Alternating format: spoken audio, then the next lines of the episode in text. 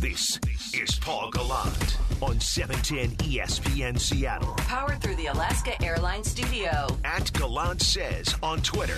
Text into the show at 710 710. Oh, hello, and welcome aboard the most interactive sports talk show in Seattle, in Washington, nay, the world. I am Paul Gallant, and it is Tuesday, May 4th of 2021. May the 4th be with you. Most of you know me as a Star Wars nerd. I will really only share one Star Wars take with you. From episode one, Qui Gon Jinn, played by Liam Neeson, is a fraud, and I can't believe that Liam Neeson had a successful acting career after playing that guy. Bam! We are off and running. Danny and I had a conversation this morning that leads us to today's Paul Gallant Show question, although it's more of a challenge. Fill in the blank. The Seahawks are blank at drafting. And I got a couple of responses on Twitter to open things up. At Gallant says, I don't hate you yet, responds Gamblers. I think you could make that case given that they have taken swings at players that, at least per most draft experts, would have been available later. Also, objectively looking at the roster, positions that were surprising to take, and I would just look no further than last year's first round pick. Jordyn Brooks as a linebacker, a bit surprising when you had the linebacker corps that you had going into last season. Bobby Wagner, KJ Wright, and then all of a sudden you add him to the mix. Anthony said, decent at best at drafting. Not sure if it's the scouting department or the head dogs running it, Pete Carroll and John Schneider, but they've got more misses than hits when looking at the totality of their draft record. I think Anthony hit the nail on the head here. But I also think that he hit the nail on the head when it comes to just about every single team across the NFL in the draft. The NFL draft is the great equalizer. And I think it's easy for anyone who is a hardcore fan of a sports team, rides and dies with them 16, now 17 Sundays a year. Then you see an NFL draft take place, and maybe you're so into it, you're reading all the mock drafts, you're looking at everybody's big board, and then the team doesn't do the things that you want them to do, you express frustration there. You look back at the team's track record and you think, wow, I mean, since 2011, 2012, the Seahawks haven't done so hot in the NFL draft. And what's interesting about that is, I honestly feel like that's how every single team across the NFL feels about their team's ability to draft and their team's ability to make decisions game management wise. Everyone thinks that they're terrible at both. The reality is the Seahawks are in the middle of the pack because this draft, no one's great at it every single year. We want teams to be great at it, but you're going to have some bad draft classes, like the Seahawks in 2017 or the Seahawks in 2018. When you have back to back of them, it puts you in a pretty difficult situation where maybe instead of taking actual draft picks in a draft class, you're going to decide to trade those draft picks for veteran players that you know can play now. For example, the Seahawks, of course, last year, they trade two first round picks and a third round pick for Jamal Adams. They also trade their third round pick this year. Excuse me. They trade their fifth round pick this year for Gabe Jackson. They trade their seventh round pick this year for Carlos Dunlap. Last year, traded a fifth round pick for Quinton Dunbar. Before that, traded a fifth round pick for Quandre Diggs. Before that, traded a third round pick for Jadeveon Clowney. The list goes on and on. I'm sure there's a guy that they traded a draft pick for that's a veteran that I'm missing along the way there. The Seahawks have not been bad at drafting, though, over the last two seasons. And it makes me curious as to what this three man draft class will end up being for Seattle. D'Wayne Eskridge was the first of those picks, and he actually joined us this morning on Danny and Gallant you should check out the podcast. I thought he had a lot of energy, got me very excited about the pick, though I do sometimes find myself guilty of liking a draft prospect or a player and his ability to interview so much that it affects my opinion on what that player is. But Eskridge is walking into, I think, a very good situation, and he weighed in on this wide receiver group that he is joining. Yeah, I just I just feel like I'm coming into a great group. Um, I feel with Tyler Lockett, he's he's the OG, you know, that has a lot of wisdom for everything. So I'm looking to learn a lot from him.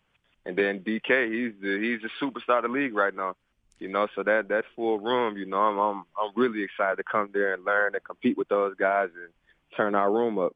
A great room to join. And while the Seahawks have had some issues drafting wide receivers in the fourth round, the John Schneider and Pete Carroll era has done a pretty good job, I think, at drafting wide receivers, starting with Golden Tate in 2010, go a little bit further, and you see the Seahawks take Paul Richardson in the second round in 2014. He was a solid player for you. Tyler Lockett in 2015, a third round pick, one of your better third round picks. Not quite Russell Wilson, but he's definitely pretty good on that front. Then you go a little bit further and you see DK Metcalf, of course, and Freddie Swain last year.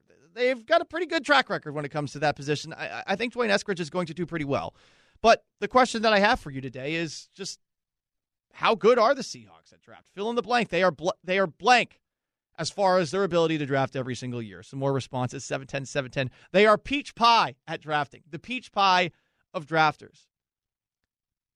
I would assume that makes them forgotten because while on with Danny, while I would not think of peach pie very high on my list, I am not somebody that ever lived in the great state of Georgia. I would say that as far as peach pie, that is definitely not the first thing that comes to mind.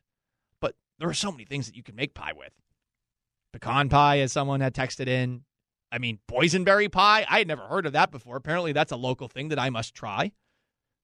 You can put meat in pie. It's pretty good. Shepherd's pie. Huh? Anybody? Anybody? Text in 710 710. The Seahawks are one of 32 at drafting. It's such a crapshoot. They do the best with what they have. I feel the same way. I think that is a very accurate way to assess the draft, and I think we just tend to overreact to it. And there were some people that were overreacting in the moment to the Seahawks not addressing the offensive line in the draft. And we'll see if their faith in Ethan Pocic is is placed correctly. Honestly, I feel like of all the guys coming out of draft weekend on the Seahawks roster, he's probably the one that should be the most thankful. I mean, there was there was a center available. And the Seahawks, instead of taking said center, they decided to go with D'Wayne Eskridge. But I think a lot of people, when they saw Creed Humphrey from Oklahoma available there, who eventually goes to the Kansas City Chiefs. And I think we always assume that the Chiefs are going to be good at drafting. By the way, they're not. If you take a look at their track record over the last couple of years, they haven't been very good at drafting, much like the Patriots, much like the Seahawks. You know, like it's it's interesting.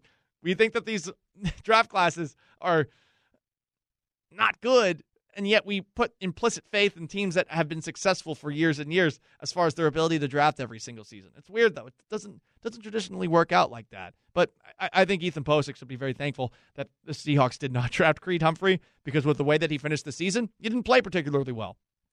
Text in 710 710. How would you fill in the blank? The Seahawks draft. now all of a sudden everyone's saying that there's some sort of pie. The Seahawks are blank at drafting. One texter says the Seahawks are not defined by their drafts. Okay. But then what are they defined by? They are defined by their drafts from 2011 and 2012. That is for sure. I mean, this whole entire era does not start until start. Why did I say it like that? It doesn't start until they have those guys in the mix. And of course, Russell Wilson comes in, and Pete Carroll and John Schneider, the, the core that they put together, laid the groundwork for what we have seen the past decade a gradual transition from a great defense to a team that is, for the most part, powered by its quarterback. So that's the question that I want you to answer this morning. The Seahawks are blank at drafting. Fill in the blank. Man, people have got pie takes chicken pot pie, pizza pie. Pizza doesn't count as pie. It doesn't. I know that te- technically it's a pie, but no, it's not. Right? Doesn't there have to be crust on top of it? Isn't that how it works? Because then it would be a, I, I guess it's sort of a cheese cobbler, if I'm not mistaken. Uh, blackberry pie. The Seahawks are key lime pie, sour at first, but finish sweet when it comes to the draft. Okay, you know what? That works out. That checks out. Richard Sherman's a fifth round pick. Kam Chancellor, a fifth round pick. We'll see if they're able to get more out of those late late round draft picks. Chris Carson, one of them, of course. So that's the question, the challenge for you today. This is the most interactive sports talk show in Seattle and Washington, nay, the world. 710 710 to text in if you've got a question or a comment to answer that question that I asked you. The Seahawks are blanket drafting. Fill in the blank. You can tweet me at Gallant Says, Facebook.com slash Paul Sports. It's 1010. That means it's time for What's Trending, brought to you by King's Heating and Air with Maura Dooley. Good morning. Eh, good morning, afternoon, Maura. I can't speak English particularly well these last couple of minutes. How are you? Well, it's hard when you're combining a few words at once, you know? Yeah, that's true. But I, listen, the more I say it, the easier it'll roll off, off the tongue, and I eventually can put it in the Webster's dictionary. And I don't know, maybe there's a finder's fee for that. I'm not 100% sure. Did you come into today planning to have a lot of pie talk? No, I did not. Honestly, but Just now I want pie. I, someone's got to text in 710 710. Where's the best place to get pie in Seattle? How about that? That's going to get competitive, and it's going to get us totally off the topic of sports. I don't know if it's still there, but there is a place in Ballard. Um, I never went to it, but my friends had some pie when I came over once. They told me they were going there all the time when his wife was pregnant. So I could try to find out what it was. Someone has told me about this too. I believe I have walked by it, and I forget the name of it. Yeah. And I live there, Good. so I have no excuse on that front. but yeah, that's what I'm saying. You need to find it. Okay, Maura, what's going on in the world of non pie? Uh, well, the Cleveland Browns have signed former Seahawk draft, I think we can safely say bust, Malik Yes. McDowell. Uh, Browns general manager Andrew Berry said that the team did, quote, extensive work on McDowell before signing him. That's neat and all, and best of luck to Malik McDowell, but it's not likely to work out, much like it's not likely for the Seahawks to make it work out with Robert Kimdiche. And honestly, you could maybe make the same case for Aldon Smith, and we don't know what's going on on that front. I'm still waiting, I think, for more details as far as Aldon Smith's status with the team, his status in that situation where he got in an altercation outside of a coffee shop, allegedly. We will see how that all fo- unfolds, but a guy like that who's been out of the league and has not played a snap, it's going to be really difficult for him, especially if he suffered perhaps neurological trauma, a brain injury, to I think be the same player that he might have been had he played all those years ago. I mean, we're talking about a 2017 first round pick, excuse me, second round pick that hasn't played. Period. It's been what five, six years. Honestly, I feel like Tim Tebow has a better chance of making it in the NFL as a tight end than Malik McDowell does. Yeah, it's probably not going to happen, but how mad would Seahawks fans be if Malik McDowell and Jadeveon Clowney ball out this year? very mad. Here's the thing the Browns roster is incredibly talented, probably more talented than the Seahawks roster at this point in time. They have Myles Garrett on that front. Did anyone see Myles Garrett's suit, by the way, at the NFL draft? I mean, I, I wonder how he walked around. It was so form fitting to his biceps. I mean, you could see the curvature of his biceps through the suit. Is that supposed to be how it works? Or is this just something that I'm never going to know because I have little twigs for arms? I suppose I will never know. Uh, by the way, update uh, Andy uh, Eid. uh, Eid, I think. I'd, I'm sorry if I'm butchering your last name. I'm so sorry. Um, from NHL.com, covering the Kraken, says it's the Pie Bar in Ballard. The pie bar. Okay. It's excellent. Okay. Okay. I, I will go there. Hopefully they have key lime pie. That is acceptable for the Paul Gallant standards. People are rightfully so trashing some of my food takes. My food takes are weird. I will be the first to admit it. But they're unique. I feel horrible about that. I think it's Andy Eid. We've had him on before. He does he does a lot. He's done a lot of work with 710sports.com for us. Uh, what, you know, before we had a hockey team when we needed hockey coverage. So uh, I'm sorry about that. But yes, that um, place is delicious. I've eaten the pie. I just haven't been there. Okay. I, I partook in what my friends came home with. Okay. Oh, that's always good. To tax their pie. All right, up next, I know this was one of your favorite uh, bits of audio from the day. Terry Bradshaw let Aaron Rodgers have it in a WFAN interview about the tension between Rodgers and the team. Did not hold back. With him being that upset shows me just how weak he is. Who the hell cares who you draft? I mean, I never. He's a three time MVP in the league, and he's worried about this guy they drafted last year at number one. Now, I don't know what was said behind the scenes. I don't know what. If he said, Look, I'll play this year, and then I want out of here, and they said, Fine. Then he's the MVP in the league. I don't know. None of us know. Uh, unless he told some insiders and they're saying it. I don't hear it. And for him to be upset, my God, I don't understand that. I loved hearing that from Terry Bradshaw. I think it is exceptionally rare to hear any of the really forward facing talking heads that cover the NFL every Sunday, pregame show on Fox or on CBS, ever be that critical of a player. Aaron Rodgers is weak. And by the way, I agree with Terry Bradshaw on that front.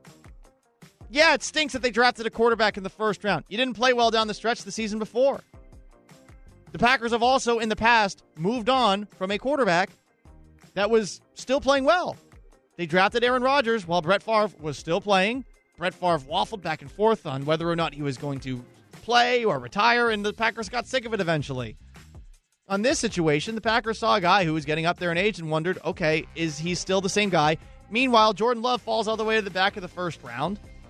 He was probably expected to go at the back of the first round as it was, but can you really fault Green Bay for taking the guy? Some of the things that I'm hearing too about what Aaron Rodgers is frustrated with, Ian Rapoport put out that the, I guess, final straw was that the Packers cut Jake Kumerow, whoever that is, the day after he complimented Jake Kumerow. Kumerow? Who is that? Like his fourth wide receiver? Maybe his fifth? I don't get that one. But that was the final straw. And guess what? He got Amari Rodgers in the third round. Amari Rodgers, who played at Clemson, is probably one of the better steals of this draft based off of everything that I've been reading after the fact. But oh, oh I'm Aaron Rodgers. I drafted someone in the first round. Oh shucks, I just I just don't want to play here anymore. Deal with it. It's the NFL, not for long. I'm mean, aren't I? that is what's trending with Maura Dooley every single morning afternoon at 1010. Thanks to our friends at King's Heating and Air. This hour of the Paul Gallant Show is brought to you by Advanced Hair Restoration. 206 421 3776 is how you call. You can text in as well, 710 710. And a delicious amount of pie takes on the table right now, but this is what I want from you. Fill in the blank. The Seahawks are blank at drafting. Again, 206 421 3776, 710 710 to text in. This is the most interactive sports talk show in Seattle and Washington, nay, the world, and this is your chance to be heard. Your voice, your opinions. It's time to be heard. Every day at 10:15 with Paul Gallant. Be heard. 710 710. Man, there's so much pie take to sift through. Huckleberry pie? I've never even heard of that. I wasn't familiar with huckleberries till I moved here. I think it's a very local berry. Okay. I only know about Huck Finn. Like, that's the only huckleberry I've ever heard of.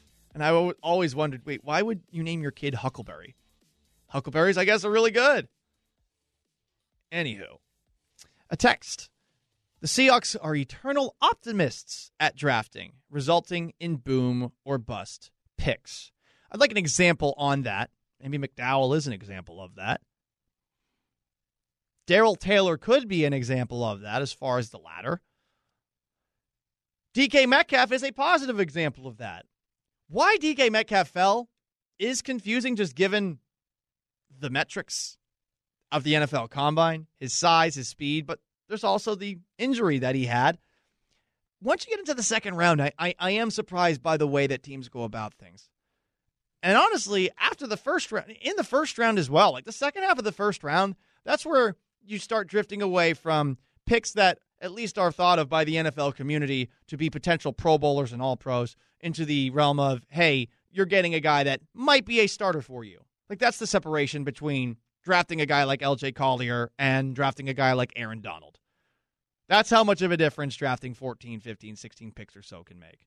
And since the Seahawks have been in the back for such a long period of time, they are much more willing to trade back and try to get more draft picks one of the results of them getting more draft picks was finding DK Metcalf. Sometimes those results end up being the 2017 NFL draft.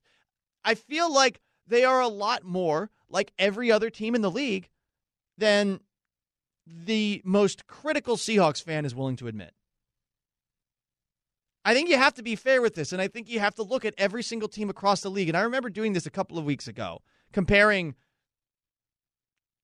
good football teams and the, their ability to draft. And honestly, over the last three years or so, the teams that I compared the Seahawks to, the teams that have the best quarterbacks in the NFL, I had the Texans in here. I think I had the Packers. I think I had the Chiefs.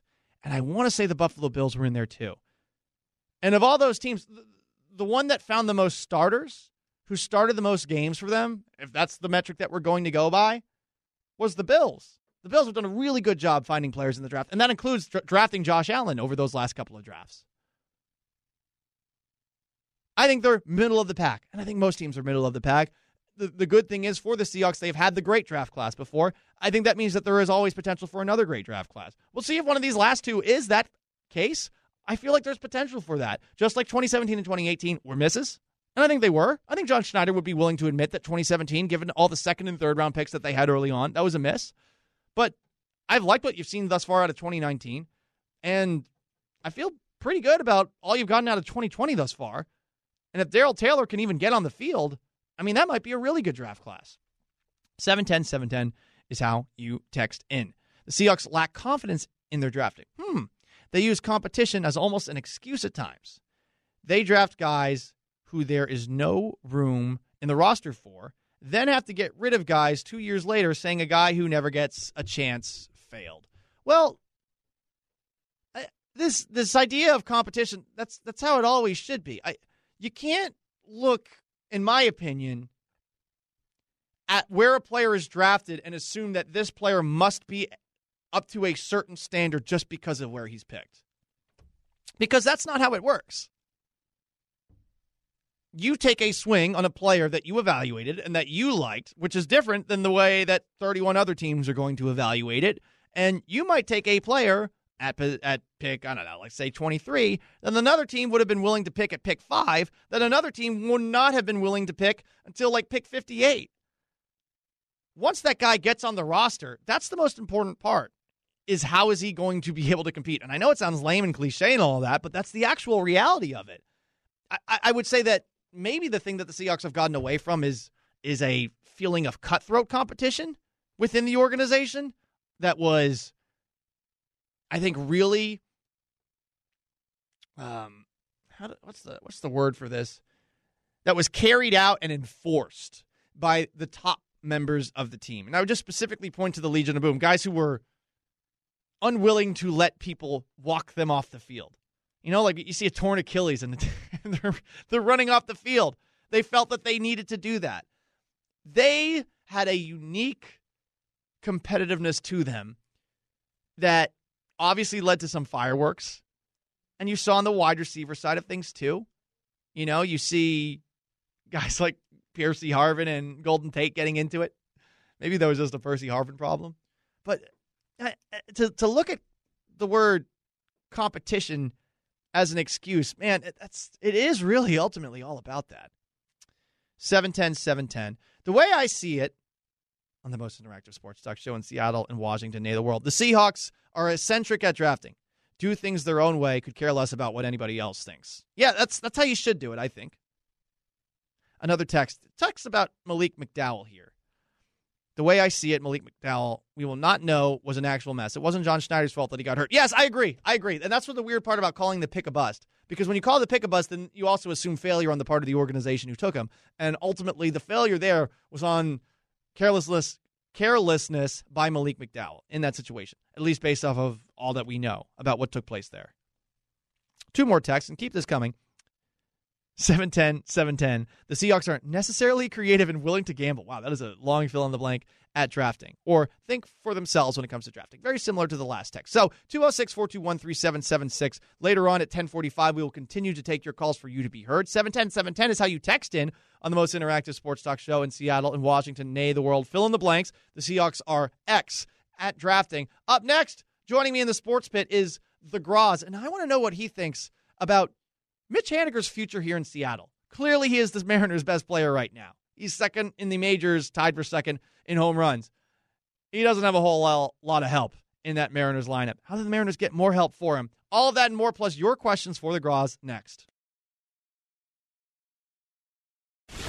It's 1030, and that means it's time to get in the sports pit. In the pit where all that stuff goes down, and if you don't have some freaking toughness, you're gonna get your you're gonna you're gonna fail. With Paul Gallant. And thanks to Mac and Jack's Brewing Company, I am joined by the great and powerful Graz.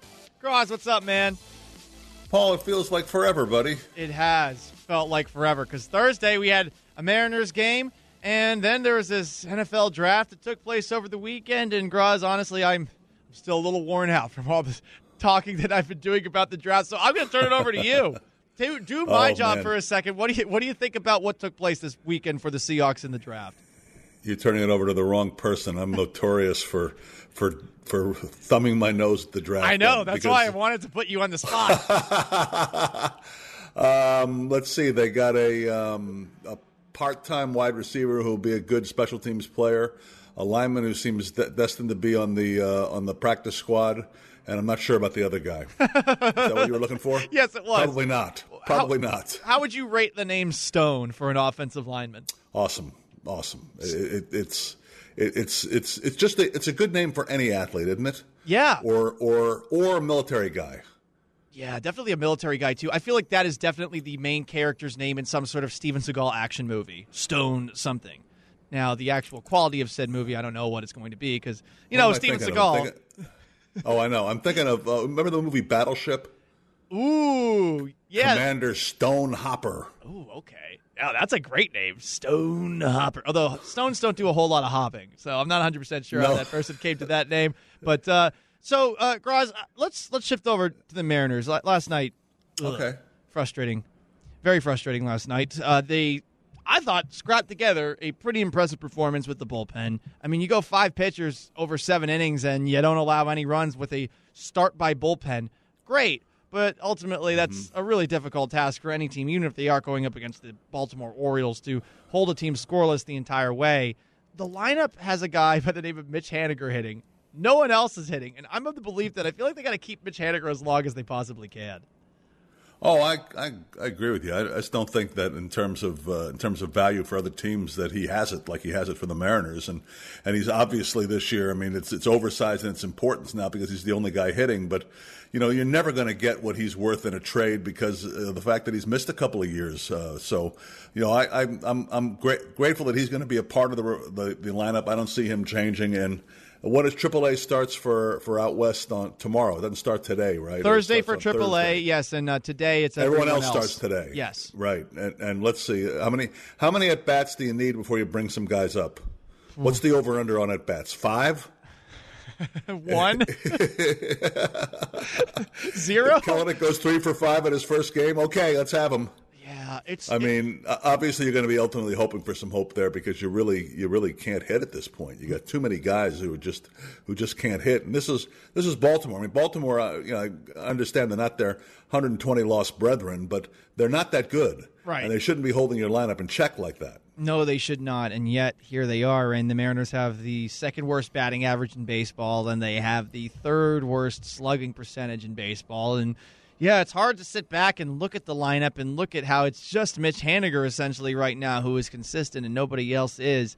Yeah, I don't see what you really can do to make the lineup better. And I guess the question also becomes because where the Mariners are in the midst of this rebuild, should they even be trying to address it or trying to fix it at this point in time? Well, I mean, if you're going to say where they're at, there, I mean, literally, they're they're two games out in the division. And look, you know, one guy that I think we believe is going to hit better, two guys that are going to hit better than they are Uh, because they've proven it. One's Tom Murphy. I mean, he's hitting 148. I mean, he mm. hit another home run last night, so I mean, he, he's a better hitter than that. And and Kyle Lewis, his first 11 games, is hitting 190. I expect him to produce much better numbers than that. So you, you do have a couple of guys who is reasonable to believe can hit better than they're hitting so far. But it's still probably not going to be enough. And Kyle Seager, after after having kind of a hot start, has slowed down a little bit. He tends to pick up the the pace a little bit as it gets a little bit warmer. So, yeah, list him as a third guy who can probably do better than what he's doing right now.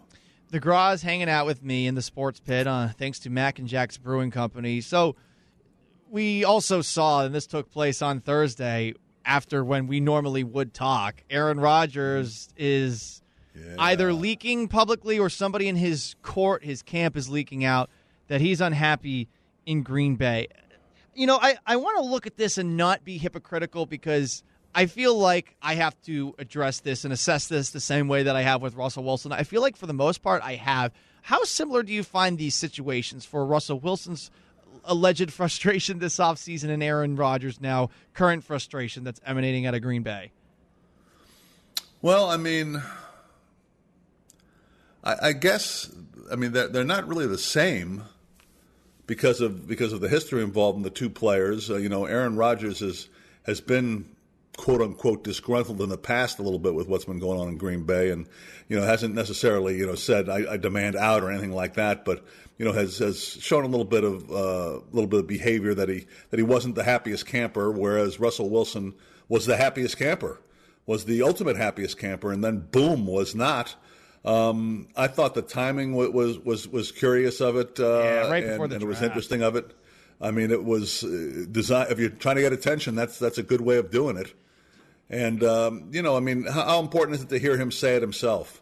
Yeah. To do what, what, what Shawn Kemp did here in Seattle way back when, when they signed Jim McIlvaine and, and he did an interview uh, a week later, I, I think on, on an NBC, NBC uh, playoff broadcast, and said pointedly, "I will never wear that uniform again." Uh, So yeah. I mean, there was no reading between the lines, no wondering if his camp was leaking it like you were talking about. So uh, if it's not first person, it's uh, it's a little bit different in, in my book. And and Russell Wilson didn't technically ask for a trade when he was making his first person quote unquote comments. You know, he talked about he wants more, he wants to have you know something to say about what's going on and needs better blocking.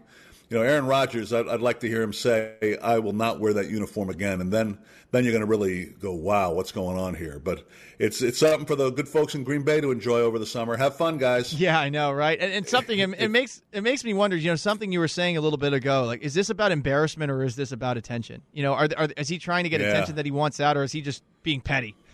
Part of me thinks it's the latter. Right. And if it's the latter and it's Green Bay, you're going to gulp and take it, man. Yeah. You're gonna you're gonna swallow and say, look, this is this is the price we pay for the business arrangement we chose to be in. And uh, you know, look at the year he had last year. You know, certainly he is not your problem in any way, shape, or form. So I, I, I look, they got to spend the the next couple of months uh, making it work. Uh, but I suppose stranger things have happened, and, and I, I suppose you know they, they could make a move. It would be very very surprising at this point in time, though. When- When it comes to superstar athletes, Graz, is there a line that teams should not be willing to cross when it comes to the appeasement of them? Because I, understand the idea of, hey, Brian Gutekunst hasn't done anything in Green Bay. He's not Ted Thompson. He, mm-hmm. he, he stepped in. Ted Thompson basically tapped him as his replacement, the late Ted Thompson. So he comes in, and he hasn't done much in Green Bay outside of draft Jordan Love, which, of course, has rankled at the very least Aaron Rodgers. But if you do like move on from Brian Gutekunst, I imagine that there will be other people that Aaron would perhaps like out, and I think Mike McCarthy is already a body that you can point at and say, "We think Aaron Rodgers did that. We think Aaron Rodgers murked him, but we're not 100% sure." I think it's more about um, bad behavior than, than that kind of behavior. I mean, look, we, all- we've all conceded that the most important player on a team is the quarterback. Yes. No one denies that. He's, he's, he's a part of management on good teams, and good quarterbacks are definitely a part of that. And and so, you know, for a little bit of belly aching, you know, that's one thing. You know, the Seahawks rules are not that not that bad. I mean, if you really really criticize the, the organization, your coaches, things like that, do the sorts of things that that bust up your locker room then then you've gone too far. And and obviously, I mean, any, anything illegal is, is in a category by itself. But unless you really are are, are, are calling guys out by name and, and, and ripping them to shreds, I think as a quarterback, you know, you can really kind of push it. And look, we've seen other players, other positions push it. We certainly saw Terrell Owens push it as far as, as, yeah. as a guy could do it. And and of course, he bounced from place to place, though he didn't exactly stick around all that long. So, uh, you know, Aaron Rodgers, I, I doubt there's a groundswell of Packer fans that are eager to have him go anywhere. One last question for you, Graz. It's the listener question of the day. 710 710, the Mac and Jack's Brewing Company text line. What is the best pie? What is the best pie?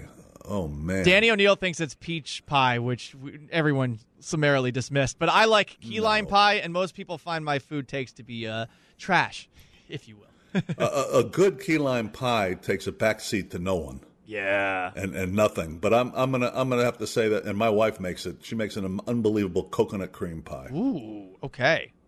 Coconut so cream I'll, pie. I'll I'll volley that in there with with a nod to Apple because it's America after all. This is true. USA, USA. Uh, Graz, always appreciate you joining me in the sports pit. May the fourth be with you, and uh, have yourselves a wonderful Tuesday. Thanks, Paul.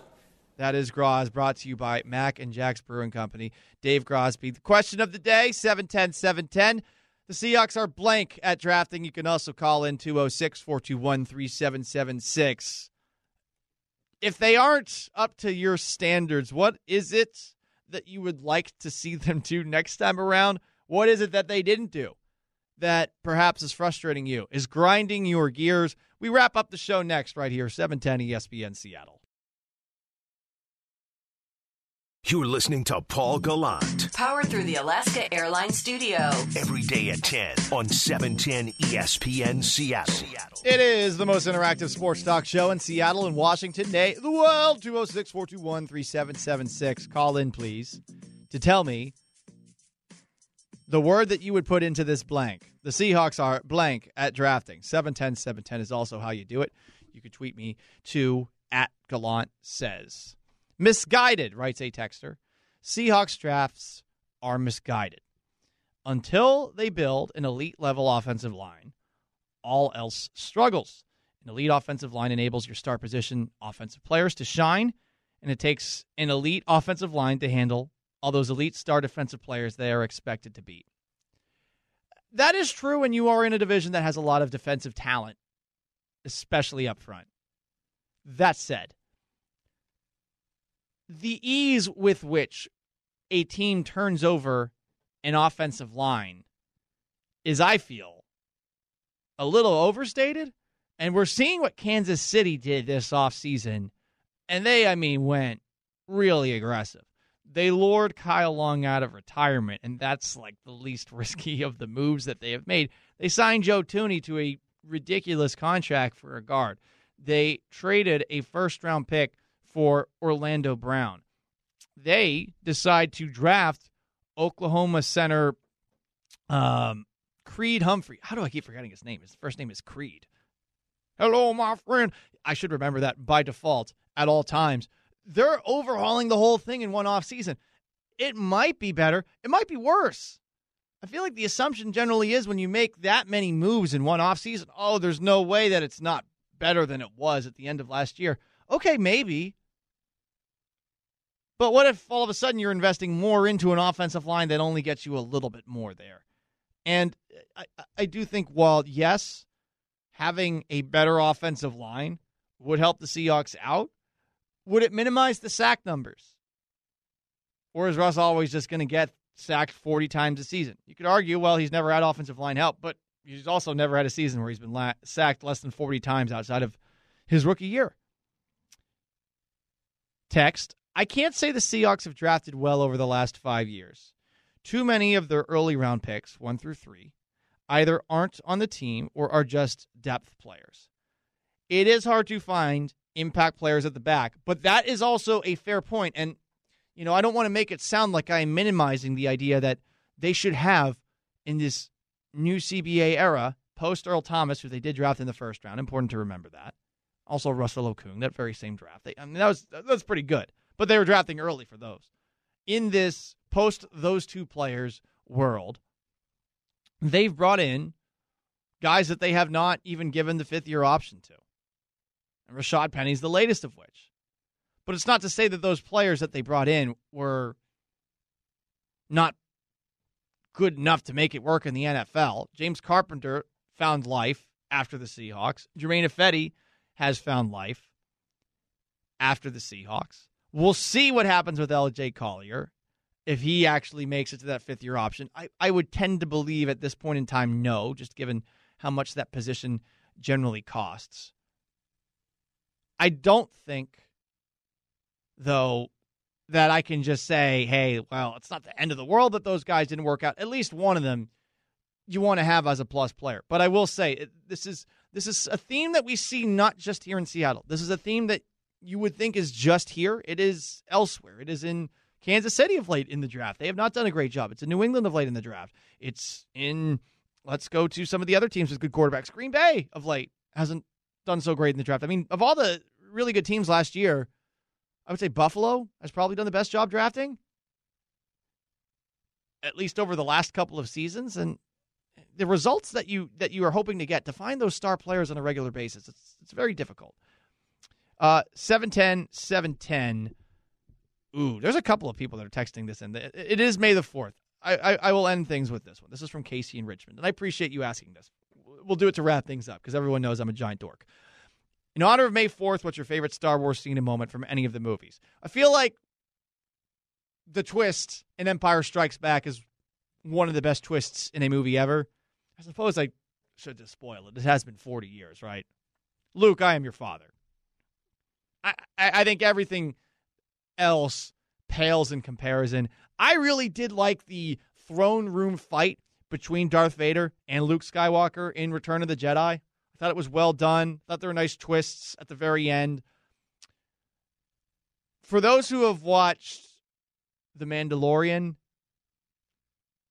the second best thing that's ever happened, I think, took place at the end of it of this past season. And if you haven't seen it, I'm not going to spoil that for you because it is it's one of the best Star Wars moments I can remember. So that's that's me. The prequels left a lot to be desired. And Qui Gon Jinn is a fraud. This is the Paul Gallant Show. Thank you very much for tuning in to the Graz who stopped by, to our texters, to our tweeters, and of course the one and only Maura Dooley behind the glass. Coming up next, it is Jake and Stacy. So long, farewell. You'll hear Danny and I tomorrow morning at 7